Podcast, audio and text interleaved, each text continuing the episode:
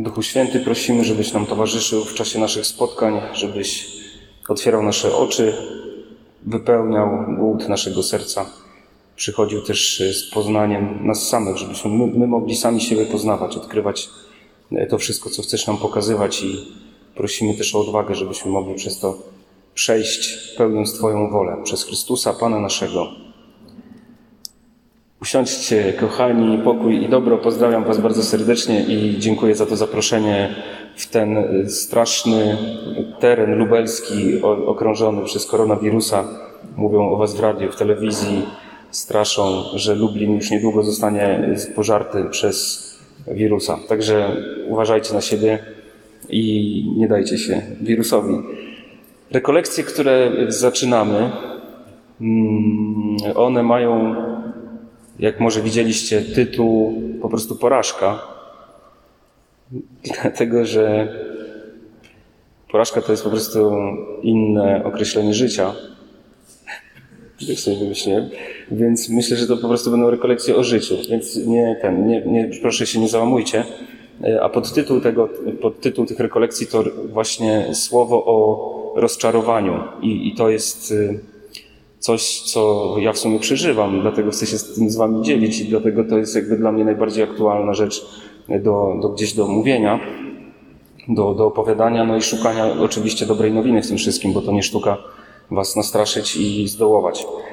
Tym fragmentem, który chciałbym wam zaproponować do takiego, na początek tych, tego, tego, tych naszych spotkań, do piątku, który będzie nam towarzyszył i który będzie takim punktem wyjścia i, i trochę kluczem też do, do, jak to powiedzieć, do odczytywania, do rozumienia tego, co będę chciał powiedzieć, to jest 21 rozdział Ewangelii Świętego Jana. To jest fragment bardzo ciekawy, dlatego że kiedy weźmiemy Ewangelię Mateusza, Łukasza, przepraszam, to ten sam fragment znajdziemy u Łukasza na początku drogi apostołów i to jest powołanie Piotra, a tutaj w Ewangelii Jana właściwie ta sama scena tak naprawdę rozgrywa się po zmartwychwstaniu Chrystusa, a więc na, na końcu w ogóle całej tej drogi. To bardzo ciekawe, że, że tak to jest pokazane, ale ma to głęboki sens, bo to pokażemy tą dynamikę w czasie rekolekcji, dlaczego tak to działa i dlaczego to jest takie życiowe. E, posłuchajcie, to jest 21 rozdział, fragmenty od, wersety od pierwszego do czternastego.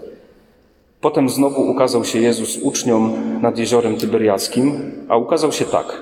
Byli razem Szymon Piotr i Tomasz, nazywany Didymos, i Natanael z Kany Galilejskiej i synowie Zebedeusza, i jeszcze dwaj inni z jego uczniów.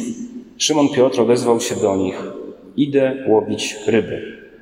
Rzekli mu: My też z tobą pójdziemy. Wyszli i wsiedli do łodzi. Tej jednak nocy niczego nie złowili. Gdy już było rano, stanął Jezus na brzegu Uczniowie jednak nie rozpoznali, że to Jezus. Jezus zawołał do nich: Dzieci, czy macie coś do jedzenia? Odpowiedzieli mu: Nie. On im rzekł: Zarzućcie sieć po prawej stronie łodzi, a znajdziecie. Zarzucili więc i z powodu mnóstwa ryb nawet wyciągnąć jej nie mogli. Wtedy ten uczeń, którego Jezus miłował, powiedział do Piotra: To jest Pan. Szymon Piotr, usłyszawszy, że to jest Pan, przepasał wierzchnią szatę, bo był goły i skoczył do jeziora. Pozostali uczniowie przypłynęli łodzią, ciągnąc, ciągnąc sieć z rybami. Byli bowiem niedaleko od lądu, tylko około dwustu łokci. Gdy wyszli na ląd, na ląd zobaczyli rozpalone ognisko, rybę na nim położoną i chleb. Jezus odezwał się do nich: Przynieście ryby, któreście teraz złowili. Wszedł więc Szymon Piotr i wyciągnął na ląd sieć pełną wielkich ryb w liczbie 153. A choć tyle ich było, sieć się nie rozerwała. Jezus im rzekł: Chodźcie, zjedzcie śniadanie. Żaden z uczniów nie śmiał go zapytać, kto ty jesteś, bo poznali, że to Pan. Jezus podszedł, wziął chleb i podał im podobnie rybę. To już trzeci raz po zmartwychwstaniu objawił się Jezus uczniom. To jest fragment, który ja kiedyś go nie rozumiałem jakoś głębiej. Był taką dla mnie trochę śmieszną opowiastką, że haha, Jezus zrobił grilla, bo usmażył rybę na ogniu i i tak, to jest taka ciekawostka, że jedli razem te ryby i że jest o jedzeniu. A ja lubię jedzenie, więc mi się podobał fragment. Więc myślę, tak jakoś płytko to bardzo rozumiałem powierzchownie, ale kiedy myślałem sobie o tych rekolekcjach, to to właściwie był jeden z pierwszych fragmentów, jak mi przyszedł na myśl, który bardzo mocno i wyraźnie pokazuje sytuację człowieka rozczarowanego. I zobaczcie, jak to wygląda i, i próbujcie sobie szukać, czy, czy nie jesteście przypadkiem w takiej samej sytuacji. Jest tak. Powiedziałem, że to też jest bardzo podobny opis, tak jak u, u Łukasza, że to ta scena powołania Piotra właściwie odpowiada tej scenie rozczarowania u Jana i dotyczy tej samej osoby. I to bardzo ciekawe właśnie, że to się w ten sposób rozgrywa. Bo to jest jakieś podsumowanie pewnej drogi. Jest jakiś początek, jest jakiś punkt, no wydaje się końcowy. E, I, I, podobnie myślę, że jest, e, jak popatrzymy na sytuację naszą, naszych znajomych, rówieśników, bliskich, to, to coś takiego się dzieje teraz chyba w Kościele w Polsce, wśród ludzi, którzy są zmęczeni tymi pandemiami i tym całym, całym wirusem, są zmęczeni też podziałami w Kościele, a są też zgorszeni sytuacją Kościoła w Polsce również. I zataczamy takie koło od entuzjazmu, który gdzieś nam towarzyszył na początku drogi wiary, po taki moment, w którym w ogóle się zastanawiamy, po co być w Kościele. I kiedy Piotr mówi to idę łowić ryby, to nie jest tylko, to, tylko taki motyw, że on informuje, że chce po prostu iść na ryby, tylko możemy to usłyszeć w ten sposób, że Piotr mówi udawajmy, że cała ta historia z Jezusem po prostu się nigdy nie wydarzyła. Wraca do tego, co robił przed Chrystusem, można tak powiedzieć. Wraca do tego zajęcia, które było zanim Jezus powiedział pójdź za mną. A więc po prostu kasuje cały ten rozdział. W jakiej sytuacji są ci uczniowie, ten Piotr z tymi, siedmi, z tymi sześcioma braćmi? Oni są po tym, jak, e, jak już Jezus został ukrzyżowany. Oni jeszcze do końca nie wierzą, nie wiedzą, nie wierzą, nie przeżywają tego wszystkiego z wiarą, tego całego wydarzenia Paschy.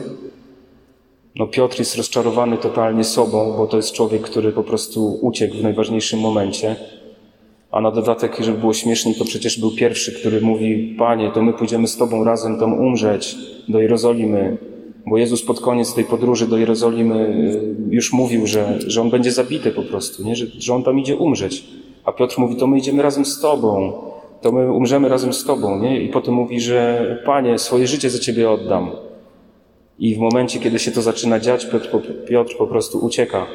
Więc on ma ten mocny, bardzo mocny w sobie mm, tą taką mocną ranę rozczarowania na wszystkich poziomach.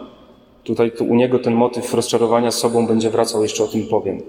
Ale to jest bardzo, bardzo ważne, żeby tak zobaczyć to wszystko. Potem jest rozczarowany Jezusem, bo to, co ich pociągało, to słowo o wolności, o, o Królestwie Bożym. Widzieli znaki, widzieli wielkie cuda, był potężny entuzjazm. Jezus nawet dał im swoją własną władzę, to jest też niezwykłe, że oni jakby posługując, robili to w imię Jezusa, dokonując takich samych znaków. Też uzdrawiali ludzi, wypędzali złe duchy. Niektórym nawet trochę to odbiło, bo jest fantastyczna scena pokazana, jak ludziom nadmiar władzy po prostu uderza do głowy i jak właśnie synowie gromu, zresztą ten e, Jan i Jakub, chcą zrzucić ogień z nieba na, na jakąś wioskę samarytańską, dlatego że po prostu Samarytanie powiedzieli, że Żydów tutaj nie wpuszczają i nie dadzą im noclegu. Więc reakcją ich, już mieli tą świadomość, że mają tą władzę Jezusa do, do, do czynienia cudów, więc co było reakcją? No to Jezu, powiedz tylko słowo, a spalimy im tą wioskę. Powiemy gromom z nieba, żeby na nich spadły. I Jezus ich zgromił, żeby było śmiesznie to zostali zgromieni przez Jezusa. E, tak, to taki, taka dygresyjka, ale tacy też jesteśmy. Myślę, że jakbyśmy mieli taką władzę, też by nam trochę odbiło. Wracamy do Piotra, więc Piotr, który czeka na to wyzwolenie Izraela, na nadejście Królestwa Bożego, na Mesjasza, który uwolni Izraela spod władzy okupacyjnej Rzymu, że faktycznie przywróci tą wielkość Królestwa Izraelskiego, że, że spełni, wypełni jakieś ich oczekiwania, po prostu nagle umiera na krzyżu, jak jakiś złoczyńca. Zresztą razem jeszcze z dwoma jakimiś bandziorami. Więc no jakby czujecie po prostu ten gorzki smak rozczarowania. Ten drugi fragment, y, który gdzieś tutaj mocno się kojarzy w tym momencie, to jest y, ta, ta droga uczniów do Emaus, którzy też idą po prostu zdruzgotani po tej całej sytuacji i mówią, a myśmy się spodziewali, że On y, uwolni Izraela. Jest po prostu dół, jest masakra. Już wszystko straciło sens. Tak naprawdę w tym momencie. I to idę łowić ryby, w tym kontekście powiedziane, no nabiera swojej takiej większej mocy. Nie? To już nie jest tylko informacja, że chodźcie coś złowimy do jedzenia, tylko po prostu Piotr mówi, dobra, tam było, fajnie było, trzy lata żeśmy pochodzili z nim, ale to po prostu, no, no koniec, nie? już nie ma, nie ma sensu jakby dalej. Było miło, się skończyło, wracamy do domu, koniec zabawy i, i ten na razie trzymajcie się, idę łowić ryby. No i chłopaki tam, reszta tych apostołów mówią, no to idziemy my z tobą. No, co mamy robić? Jakby, nie? Nagle wszystko tracą grunt pod nogami po prostu. I to jest sytuacja mm, niesamowicie trudna. To jest sytuacja beznadziejna. I myślę, że dla wielu z nas y, taki opis może, może gdzieś odpowiadać e, sytuacji życiowej. Skoro się zdecydowaliście przyjść na rekolekcję pod tytułem Porażka, to myślę, że też nie bez powodu. Jak to wrzuciłem gdzieś do internetu, że taki jest tytuł rekolekcji, to dostawałem wiadomości, o, coś dla mnie, o, świetny tytuł, o, nareszcie, mówię, Boże, ludzie, jakbym zrobił rekolekcję o radości Bożej, nikt by nie przyszedł, bo po prostu na świecie już nie ma ludzi, którzy się czymś cieszą. Wszyscy tylko chcą mieć doła. Ale jak, czasem nawet jak nie chcą, to i tak mają, a czasem nawet jak mają okazję, żeby się go pozbyć, to w sumie go zatrzymują, tego doła, bo w sumie czemu? Już się przyzwyczaili do życia w bagnie. Jakoś tak chodzenie po bagnach wciąga. Więc y, wiecie, to są takie ciekawe rzeczy. Mm, nie chcę brzmieć jak zły prorok, ale tak będę teraz brzmiał. Mm, chodzi o to, żeby zarysować sobie pewną sytuację. Mam wrażenie, że dotarliśmy w drodze jako Kościół w Polsce, mówię o swoim doświadczeniu życia w Kościele już tak bardzo mocno, świadomie ponad 16 lat już. Z Pawłem jesteśmy z jednego roku, razem zaczynaliśmy postulat. W 2004 roku zaczął się nasz postulat. Piątym, przepraszam. Nie mam pamięci do dat. No to, to już szczegóły, to już tam nie jest istotne.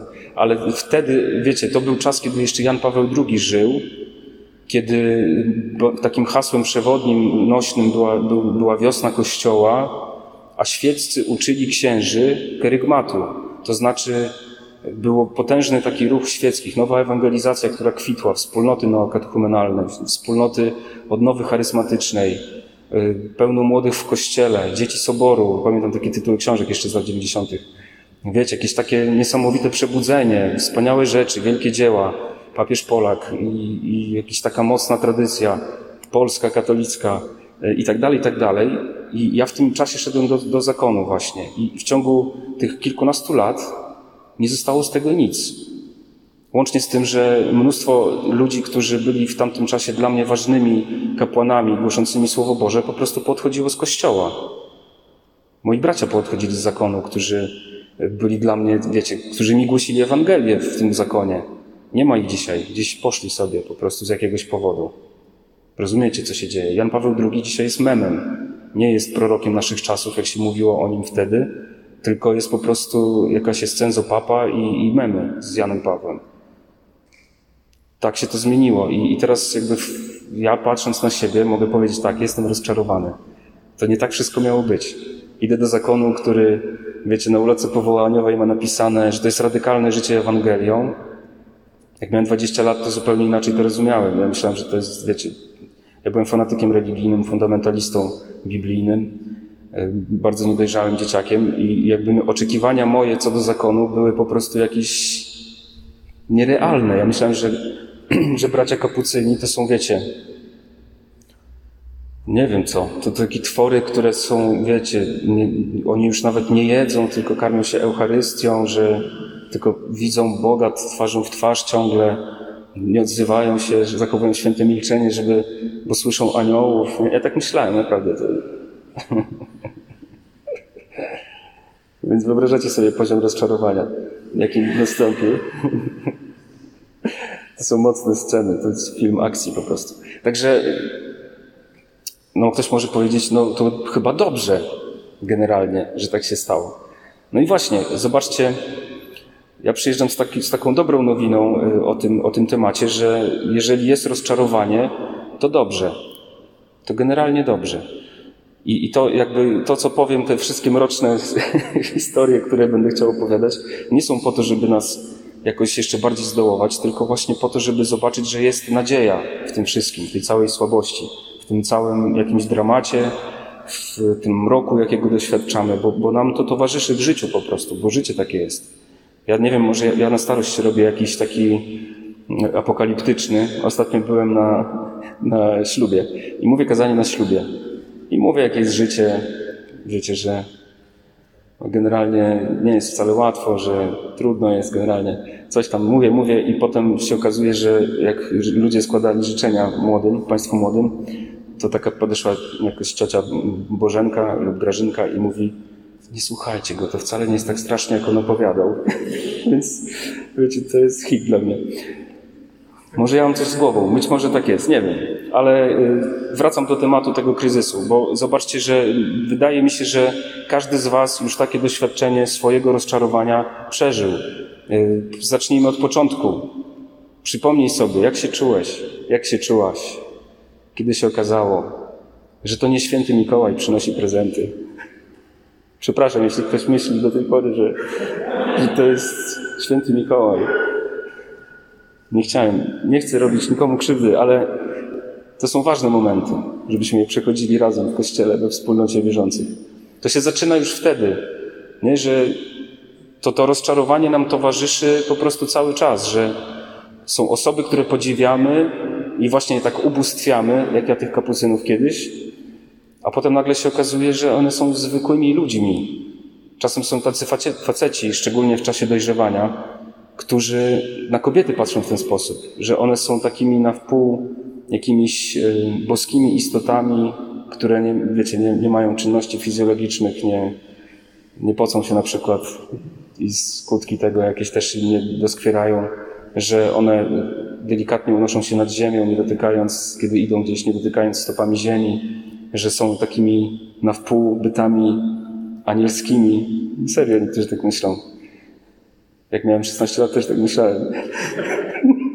A potem przychodzi takie głębokie, mocne rozczarowanie. Nie wiem, jak to działa w, w przypadku w drugą stronę. To już trzeba mi opowiedzieć, jak ktoś ma takie doświadczenia.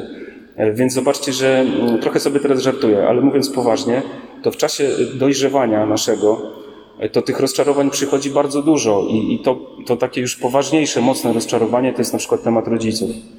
Że, że jakby ten wielki problem dojrzewania po, pokazuje się w tym, że ci rodzice nie spełniają Twoich oczekiwań. I zobaczcie, to będzie działało, jak tych rodziców będzie za mało w Twoim życiu, tak samo będzie, jak tych rodziców będzie za dużo w Twoim życiu. Y, zawsze będzie coś nie tak. Zawsze będzie jakaś po prostu rana w tej relacji z rodzicami, czasem mniejsza, czasem bardzo duża, ale gdzieś to rozczarowanie, które ich dotyczy, przychodzi i potem zaczyna się ten bunt, to jakieś takie oddzielanie się od nich, takie próba takiego jakby zanegowania ich autorytetu. Więc szukasz sobie nowych autorytetów. Ale one po jakimś czasie też się okazują jakieś takie, takie sobie, takie zwyczajne, zwykłe. Potem zobaczcie, jakby cała ta frustracja dotyka tematu jakiegoś społeczeństwa. Y, tutaj mi przychodzi na myśl ta historia Wszystko za życie, ten film. Kojarzycie to? Taki film? Y, Christopher McCandless, taki młody Amerykańczyk, który... Amerykanin, Amerykańczyk. Chciałem powiedzieć Kanadyjczyk, a powiedziałem Amerykańczyk. Y, młody Amerykanin, który przeżywa taką ogromną frustrację dotyczącą relacji społecznych. I on po prostu w ramach takiego swojego wewnętrznego, duchowego poszukiwania rusza w jakąś podróż do, w jakąś dzicz, nie wiem czy nie na Alaskę, albo gdzieś do Kanady, już nie pamiętam, chyba Alaska. I po prostu zaszywa się w tej dziczy, uciekając od, od tej frustracji, od tego rozczarowania społeczeństwem. Potem ta, ta najtrudniejsza dla mnie, ja na tym będę chciał się też skupić w czasie tych rekolekcji, najtrudniejszy wymiar rozczarowania to rozczarowanie Kościołem które myślę dotyka nas y, wszystkich. Nie wiem, czy kogoś nie dotyka. Myślę, że trzeba być y, człowiekiem, który jest poza kościołem, żeby go tego nie dotykało, bo przeżywam, trochę przesadzam. Ale chodzi mi o to, że, że wydaje mi się, że każdy z Was widzi ten kryzys, widzi ten, y, tą straszną sytuację, którą mamy. Mam na myśli choćby podział kościoła, jaki jest wewnątrz, że my jako wspólnota kościoła po prostu rzucamy się sobie do gardeł, bo, bo ten przyjmuje na rękę, a ten przyjmuje do usta, trzeci tylko na kolanach. I już masz trzy, trzy frakcje, które będą się zwalczać.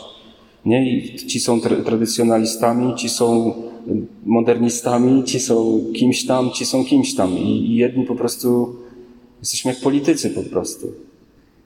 Może nawet, nawet gorsi, bo politycy czasami się na jakiejś imprezie spotkają i się dogadają i sobie pożartują razem. A my nawet nie jesteśmy czasem do tego zdolni, żeby sobie znak pokoju przekazać. I, i ten podział jest czymś przerażającym, ale nie to jest naj, najgorsze i nie to jest chyba największym takim powodem rozczarowania, tylko to, co przeżywamy w tej sferze skandali seksualnych i tego, jak Kościół nieporadnie sobie z tym radził. Mówię w czasie przeszłym, bo jestem zdania, że radzi sobie już coraz lepiej, że, że naprawdę robimy potężną pracę jako Kościół i w znaczeniu też hierarchii Kościoła i tego, co się dzieje wśród duszpasterzy, że mentalnie to się wszystko u nas zmienia, że my się naprawdę tego tematu uczymy i otwiera nam się, i oczy się nam otwierają, i serce nam się otwiera na cały ten temat y, ochrony nieletnich, nadużyć, nadużyć y, ze strony duchownych, ale nie tylko duchownych. Raport we Francji, jak teraz wyszedł niedawno, y, pokazał, że ogrom pracowników kościelnych też był jakoś w jakiś sposób no, winny tych nadużyć seksualnych. Wcześniej wspomniałem o wiośnie Kościoła. Ta wiosna Kościoła to było między innymi e, bardzo dużo ruchów religijnych we Francji, które powstały. Dzisiaj w świetle tego raportu okazuje się, że właściwie wszystkie nazwiska, jakie my pamiętamy z lat 90., tych przełomu wieków XX-XXI, właśnie ta wiosna Kościoła, czyli takie odrodzenie po Soborze Watykańskim II, e, to, że, to, że ten Kościół zaczął się odradzać, że powstawały nowe wspólnoty zakonne, zaczęły powstawać wspólnoty monastyczne. Okazuje się, że te wielkie nazwiska, duża część z nich ma coś na sumieniu właśnie w tym wymiarze nadużyć. I to jest przerażające. To jest bardzo trudne. I dzisiaj kolejna rzecz.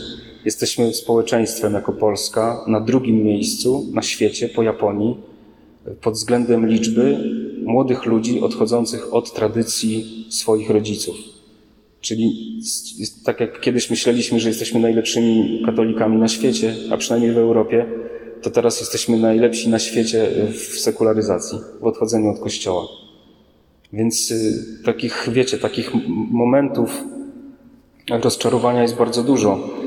I, I, mnóstwo ludzi, którzy patrzyli na Kościół, nawet y, nie katolików, którzy patrzyli na Kościół y, z jakimś zaufaniem, czy przyjmowali jakiś jego autorytet moralny, jeszcze te 10 lat temu uznawali po prostu Kościół jako, jako taką instytucję, no dzisiaj już po prostu uważają ją za organizację skompromitowaną. Więc y, możemy się tak czuć, tak myślę. Ja przynajmniej się czuję rozczarowany tym wszystkim. Że to nie tak miało być, nie na to się umawialiśmy, nie? Że, że teraz też jest taka pokusa, żeby powiedzieć, że idę łowić ryby po prostu. Że dajcie mi spokój i, ja wracam po prostu do, zamykam ten rozdział, rozpoczynam kolejny, czy nawet wracam do tego, co zacząłem kiedyś. To są bardzo trudne rzeczy i, i myślę, że każdy z nas szuka w jakiś sposób odpowiedzi na to wszystko. Każdy z nas próbuje mm, z wiarą to wszystko przeżywać. Ja myślę, że dlatego też tutaj jesteśmy że dlatego tutaj przychodzimy, żeby na te wszystkie rzeczywistości spojrzeć z wiarą, bo jest jeszcze jeden wymiar rozczarowania. Nawet jak ktoś się nie interesuje w takiej dużej skali kościołem w Europie, w Polsce, na świecie, może ten temat y, skandali y, seksualnych jakoś może nie dotyczy ciebie dzisiaj, może tym się jakoś nie, nie przyjmujesz, może ci się wydaje to bardzo odległe. Y, to jest jeszcze jedna przestrzeń, w którą trzeba zaglądać i to jest własne serce. Bo tutaj jeszcze odgrywa się jedna, to jest jeszcze jedna przestrzeń tej walki duchowej e, i tego, tego zmagania z, roz, z rozczarowaniem. To jest e, to, to serce, które jest przestrzenią Twojego sumienia, a więc e, tej relacji z Bogiem również, przestrzeni relacji z samym sobą, przestrzeni relacji też z innymi ludźmi. I w tej przestrzeni bardzo dużo się dzieje, również w związku z rozczarowaniem. Te dwa wymiary też będę chciał pokazać, czyli rozczarowania w mojej osobistej relacji z Bogiem, nie, nie w tym wymiarze takim e, na zewnątrz, gdzieś w wymiarze makro kościoła, ale mojej osobistej relacji z Bogiem, że że być może ta Twoja wiara dotarła do takiego punktu, w którym właściwie już się nic nie dzieje, nic nie odkrywasz, właściwie czujesz po prostu taki, no tak jakby taki bezwład, czy takie, tak jakby się, nie wiem, unosić gdzieś w jakimś kosmosie. Latasz sobie, nic się nie dzieje w tym wszystkim, krążysz po prostu i, i nie wiesz, w którą stronę to wszystko będzie szło. No i druga, i ta druga, ten drugi wymiar, czyli to rozczarowanie samym sobą, które zatruwa spojrzenie na wszystko inne. I to chyba jest najtrudniejsze w tym, w tym całym zmaganiu, o którym opowiadam. Pokazuję Wam postać świętego Piotra, bo on jakoś jest mi bliski też przez to swoje zmaganie, które miał, a myślę, że on przerobił to bardzo, bardzo głęboko, ten temat rozczarowania samym sobą. To jest poczucie tego, że że ty się nie nadajesz po prostu. Mówiąc tak ogólnie bardzo, tak szeroko, że, że nie masz prawa po prostu do czegoś. To, czego my najbardziej pragniemy, to, to jest może banalne, ktoś powie, ale to jest najprawdziwsza prawda na świecie, że, że największe pragnienie w naszych sercach to jest po prostu kochać i być kochanym. To jest ogromna potrzeba bycia przyjętym, przygarniętym. To jest też potrzeba znalezienia własnej tożsamości, tego poczucia, że się do kogoś należy. I to jest też potrzeba bycia dla kogoś ważnym, czyli potrzeba tego, żeby komuś coś dać od siebie. To jest cały ten wymiar relacji. To do tego dochodzi też taka później, jak, jak już jest w moim wieku, to też potrzeba jakiejś odpowiedzialności za kogoś. No, może też u młodszych też to występuje. Tylko, że jeszcze nie jestem taki stary jak Paweł. Ja myślałem, jak przyszliśmy do postulatu, bo Paweł jest parę, parę dobrych lat starszy ode mnie, a w sumie nawet nie wiem ile, może wcale nie tak dużo, ale ty już masz 50 lat? Nie. Jak go poznałem, to nie wierzyłem, że ludzie tak długo mogą żyć. Bo ja chyba jestem teraz w tym wieku, co był Paweł, jak przyszedł do zakonu, ale nie jestem pewien. Nie, żartuję. E, I, I teraz przez Ciebie, Paweł, nie wiem, co chciałem powiedzieć. A, że potrzeby te odpowiedzialności i, i, tego wszystkiego to jest w nas naturalne. I zobaczcie, że dlatego mówię, że to, to stwierdzenie, że każdy chce być, kochać i być kochanym, ono w sobie zawiera naprawdę bardzo dużo prawdy o nas, o naszym, o naszym życiu po prostu. I to, co widać u świętego Piotra, to też ta sama potrzeba. To jest też ta sama potrzeba. Jak Jezus mówi, że umrze, to Piotr po prostu czuje się za niego odpowiedzialny i mówi: Nie, no, panie, no co ty? Przecież y, niech cię Bóg broni mówi takie słowa nawet do Jezusa. Chce się o niego zatroszczyć, ale jednocześnie Piotr przeżywa potworne zmaganie z niewiarą w to, że, że on może być przez Jezusa kochany. I to widać bardzo mocno w scenie powołania. Ja tak sobie to interpretuję, kiedy to czytam. To jest ta analogiczna, bardzo podobna scena, y, którą słyszeliśmy na początku, a znajdziemy ją właśnie u, u, u Łukasza, kiedy Jezus dokonuje cudu, tego samego, że jest nagle wielkie mnóstwo ryb, że całą noc łowili, ale nic nie złapali. Jezus mówi, zarzućcie sieci, wyciągają wielkie mnóstwo ryb i Piotr wie, że dokonał się cud. I to bardzo ciekawa jest jego reakcja, ponieważ tam nie ma radości, nie ma żadnego dziękczynienia, nie ma jakiegoś, nie wiem, że świetnie, Bóg zapłać, cieszę się, ryby, dużo ryb. Tylko Piotr mówi, odejdź ode mnie, Panie, bo ja jestem człowiekiem grzesznym. Odejdź ode mnie. I to jest porażające. I myślę, że to jest jakiś taki szczytowy moment rozczarowania sobą, że człowiek w sytuacji, w której ktoś wyciąga do niego rękę, otwiera swoje serce dla niego, tak robi Jezus, dokonując tego cudu, chce zwrócić uwagę Piotra na siebie, to kiedy to zaproszenie Jezus wysyła do Piotra, zaproszenie do relacji, to Piotr reaguje odrzuceniem, bo jest sobą rozczarowany, bo on nie wierzy w to, że on może być tak potraktowany przez Jezusa. Czasami niektórzy stosują taką taktykę w relacjach różnych, kiedy poznają, wiecie, zaczynają się czasem jakieś tam związki, albo kogoś poznajesz, przyjaźnie, czasem z rodzicami też to działa. To jest taktyka, która bierze się z tego powiedzenia, że najlepszą obroną jest atak. To znaczy, że ci ludzie myślą w ten sposób, że kiedy ktoś wychodzi do mnie z, jakimś, z jakąś sympatią, z tą wyciągniętą ręką, z otwartym sercem, to w tym momencie ja już muszę ich odrzucić. Że ja już odrzucam ich na starcie. Tak jak robi Piotr. Kiedy Jezus wyciąga rękę, to Piotr reaguje: Odejdź ode mnie, panie, bo jestem człowiek grzeszny. Czyli to jest y, zasada, która polega na tym, że ja odrzucę Ciebie pierwszy, bo ja nie wierzę w to, że Ty możesz mnie pokochać. I wiem, że za chwilę mnie, Ty mnie odrzucisz. Więc żebym ja nie czuł tego bólu po tym odrzuceniu, które już przewiduję, bo przecież nie da się mnie kochać, to odrzucę Cię pierwszy. To ja już tą relację skasuję na starcie, bo ja wiem, jak ona się skończy. I to jest, wiecie, głupie. Jak ktoś tak ma, to teraz słyszy dobrą nowinę. To jest kłamstwo. To dobra nowina polega na tym, że nie musisz żyć dalej w kłamstwie. I to mówi Jezus Piotrowi. Mówi, nie bój się. Czego ty się boisz? A on się boi tego rozczarowania, boi się tych swoich oczekiwań. Wiecie, bo rozczarowania biorą się stąd, że ty masz jakieś oczekiwania wymyślone przez siebie często w stosunku do tego życia. Jak ja do tych kapucynów, jak chłopaki do dziewczyn, jak dzieci do świętego Mikołaja.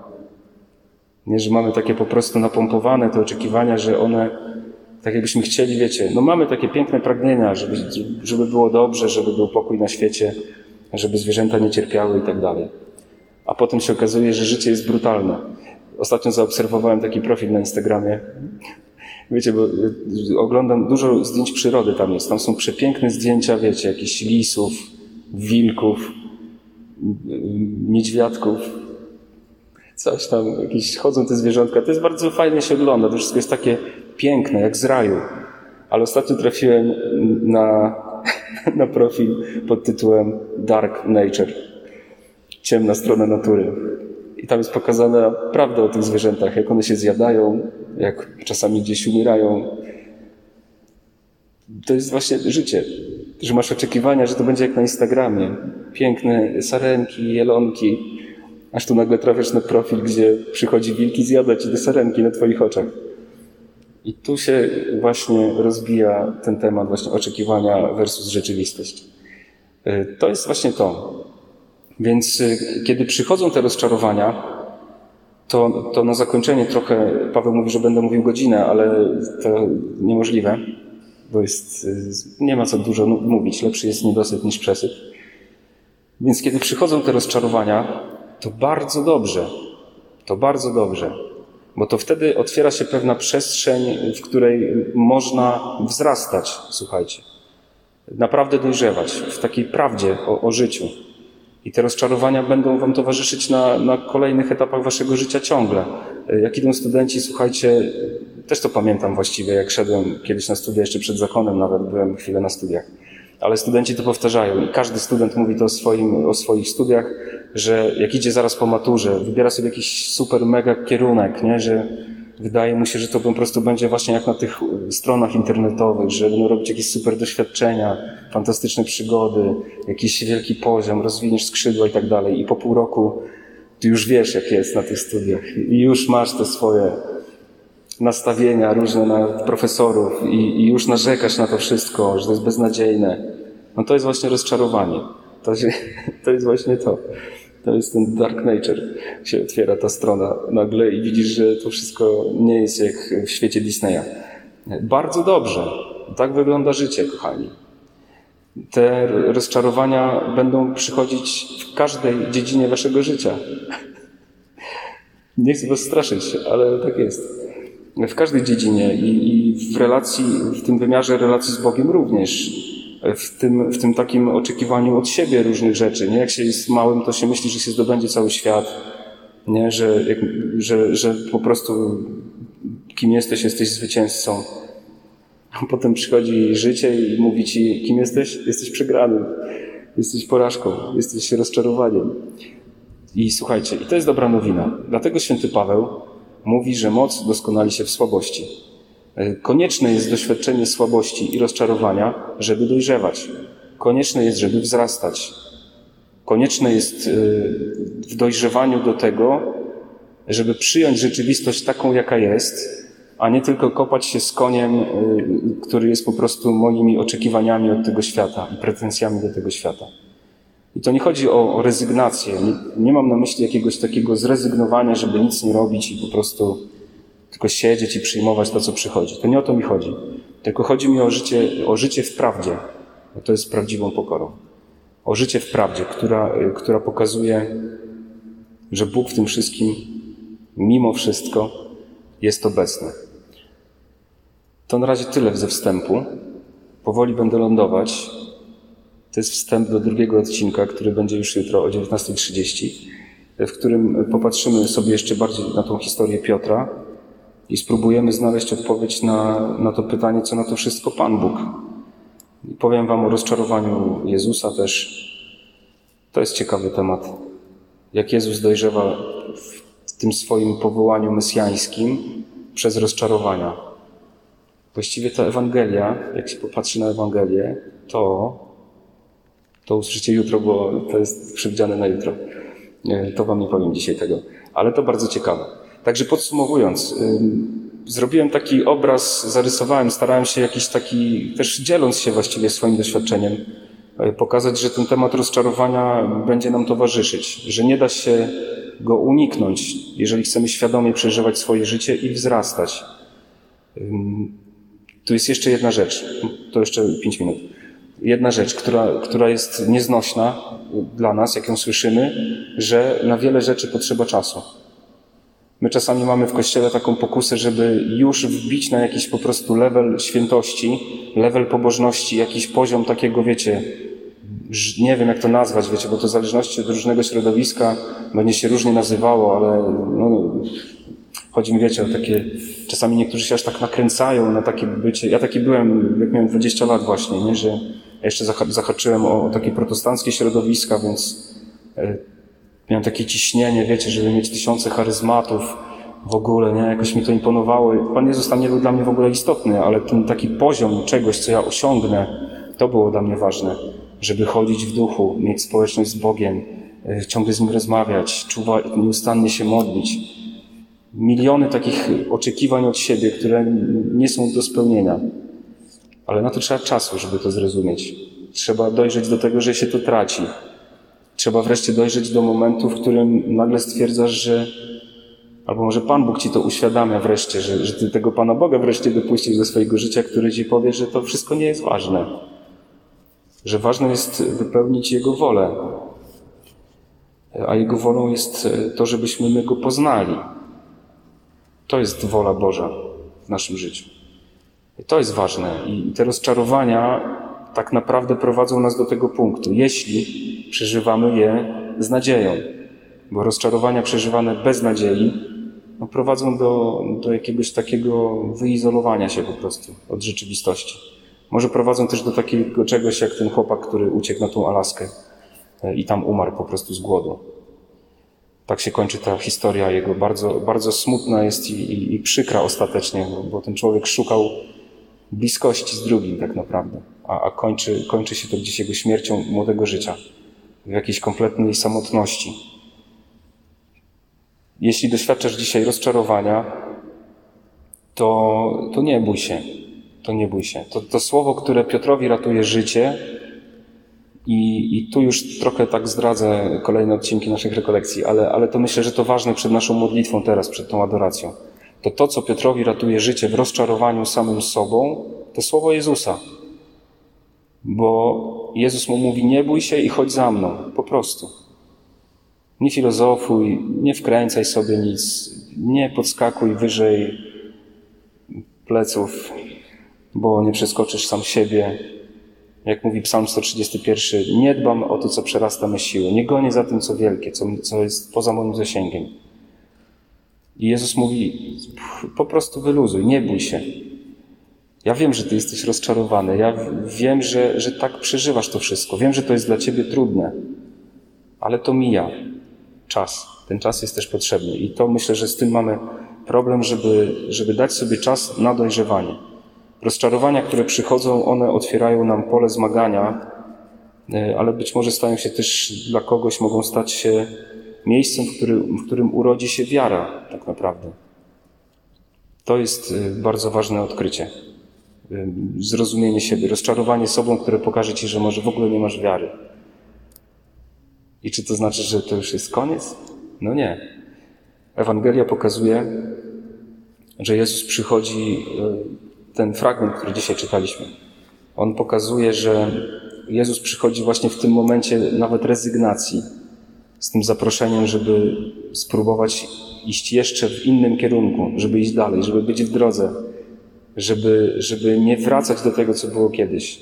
Że to nie jest rozwiązanie, po prostu ucieczka od sytuacji, która, która cię przygniata, która cię rozczarowuje, która może się wydawać ponad siły. E, Więc y, słuchanie słowa Jezusa y, to jest rozwiązanie. To, to słowo, które On kieruje do ciebie i w liturgii, ale też w Twojej osobistej modlitwie. To jest słowo o pokoju, o pokoju, który płynie od zmartwychwstałego Pana, ale to też y, wezwanie Jezusa, który swoim uczniom przygotowuje dobre jedzenie i mówi: chodźcie i zjedzcie. E, Także to wszystko działa w wielu przestrzeniach i wymiarach. To działanie Jezusa, który, który przychodzi, żeby nas ratować e, z przygnębienia, smutku i, i tego rozczarowania, które nas rozbraja. Pan Bóg chce to składać na nowo, dlatego za chwilkę rozpoczniemy adorację. I już teraz zapraszam do salki po naszym spotkaniu. Paweł potem powie, gdzie to jest, a ja to rzucam jako, jako tą drugą część, część e, chodźcie i zjedzcie, bo to też jest ważny wymiar, żeby to wszystko przeżywać razem. Także ja na dzisiaj kończę. Zapraszam Was jutro. Idę do zakrystii i za chwilę wystawiamy Pana Jezusa.